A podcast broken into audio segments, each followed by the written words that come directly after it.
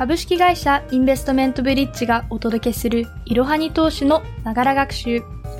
こんにちは。犬が大好きインターンの星野です。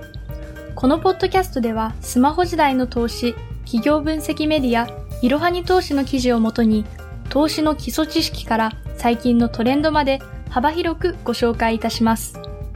通勤時間などの隙間時間でながら学習をして様々な知識をつけていきましょう。本日ご紹介する記事は5月21日に公開した信用取引とは信用買いや空売りのリスク、メリットを徹底解説です。まず最初にこの記事の結論を3点ご紹介いたします。1、信用取引とはレバレッジを活用して株式を売買する投資手法。2、相場の下落時でも利益を得られるのが魅力。3、リスク許容度を考えて背伸びしすぎない運用が大切。それでは記事本文に入っていきましょう。信用取引とは少ない投資金額から多くのお金を動かすレバレッジを活用して株式を売買する投資手法です。ここぞという投資チャンスの時に資金不足に悩むことなく利益を狙えることから人気を集めています。信用取引の仕組みとしては信用買いと信用売りの2つがあります。まず最初に信用買いについて詳しく見ていきましょう。信用買いは保証金となる手元資金または株券を証券会社に預け、その担保をもとに株式購入の資金を借りて取引をする方法です。担保として預けた保証金以上の株式購入資金を融資してもらうことで、多くの株式数を購入して儲けを出す仕組みです。手持ち資金の約3.3倍まで株式を購入することができます。信用取引の返済期限は原則6ヶ月なので、購入した株式は期日までに売却して、証券会社から借りた資金を返済します。利益や損失となるのは売却して得られた代金から借りた資金、金利などのコストを引いた差額です。簡単に言うと、信用買いとは購入した株式が6ヶ月以内に値上がりすれば儲かります。そして2番目の信用売りです。信用売りは保証金となる手元資金を証券会社に預け、その担保をもとに株券を借りて取引を行う方法です。信用買いの場合は買いから売りの流れでしたが、信用売りの場合は売りから買いの流れになっているのが特徴です。投資としては珍しく株価が下がることで利益を得る仕組みである点は見逃せません。そして信用取引を行うメリットは3つ挙げられます。まず1点目は資金が少なくてもハイリターンを狙える点です。そして2点目は相場の下落時も利益が得られる点。そして3点目は保有中の株を担保にできるということです。まず1つ目の資金が少なくてもハイリターンを狙える点を詳しく見ていきましょう。信用取引は手元資金の約3.3倍までレバレッジをかけられるため、現時点で資産が少なくても大きく稼ぐチャンスになります。例えば100万円の手元資金を活用して A 社の株を購入したところ、株価が上昇して2倍になったとしましょう。現物取引であればレバレッジはかからず100万円から200万円になって100万円の利益が出ます。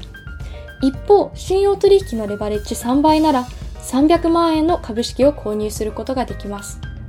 そうすると300万円が600万円になり、利益は300万円になります。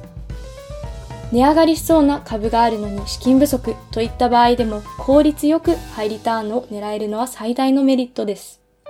そして2点目は相場の下落時も利益を得られる点です。信用取引の信用売りは株式を高く売って安く買い戻す取引のため、相場の下落時にもリターンを得ることができます。例えば、証券会社から借り入れた株式を1株1000円で売却し、株価下落後に1株700円で買い戻せば300円の利益です。相場下落時でも投資をしないという選択肢の他に、信用売りという手段があることを覚えておけば心強いですね。そして最後に3点目。保有中の株を担保にできる。信用取引では現金だけでなく保有中の株式を代用有価証券として担保にできます。株式を担保にする場合は80%相当で評価されるため、時価100万円の株を所持していたら80万円分の信用取引が可能です。長年持っていて値上がりせずに放置していた塩漬け株がある場合は、信用取引で有効活用することができますね。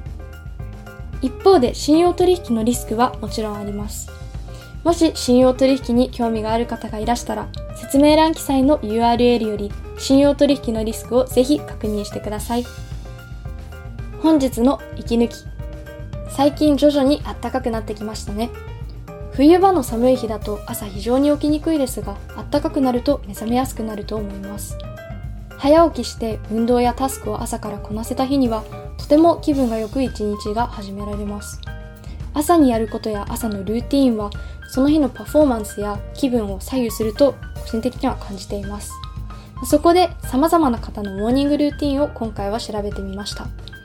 その中でも作家の村上春樹さんとツイッターの創業者の一人であるジャック・ドーシーさんの朝が印象的だったのでご紹介したいと思います。まず村上春樹さんは長編小説を書いている時朝が非常にストイックでした。毎朝4時に起きてすぐ4、5時間パソコンに向かって原稿を10枚ほど書き進めるようです。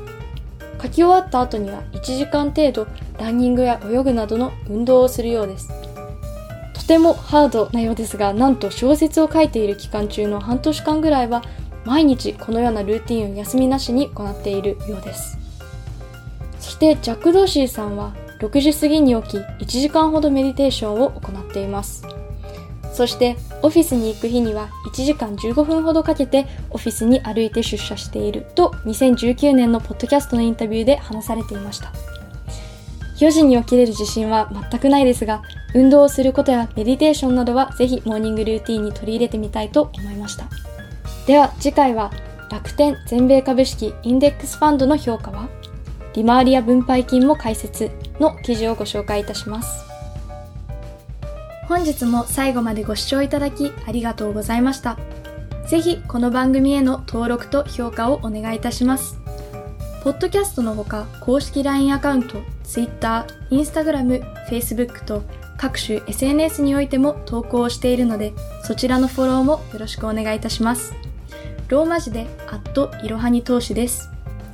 また、株式会社インベストメントブリッジは、個人投資家向けの IR、企業情報サイト、ブリッジサロンを運営しています。こちらも説明欄記載の URL よりぜひご覧ください。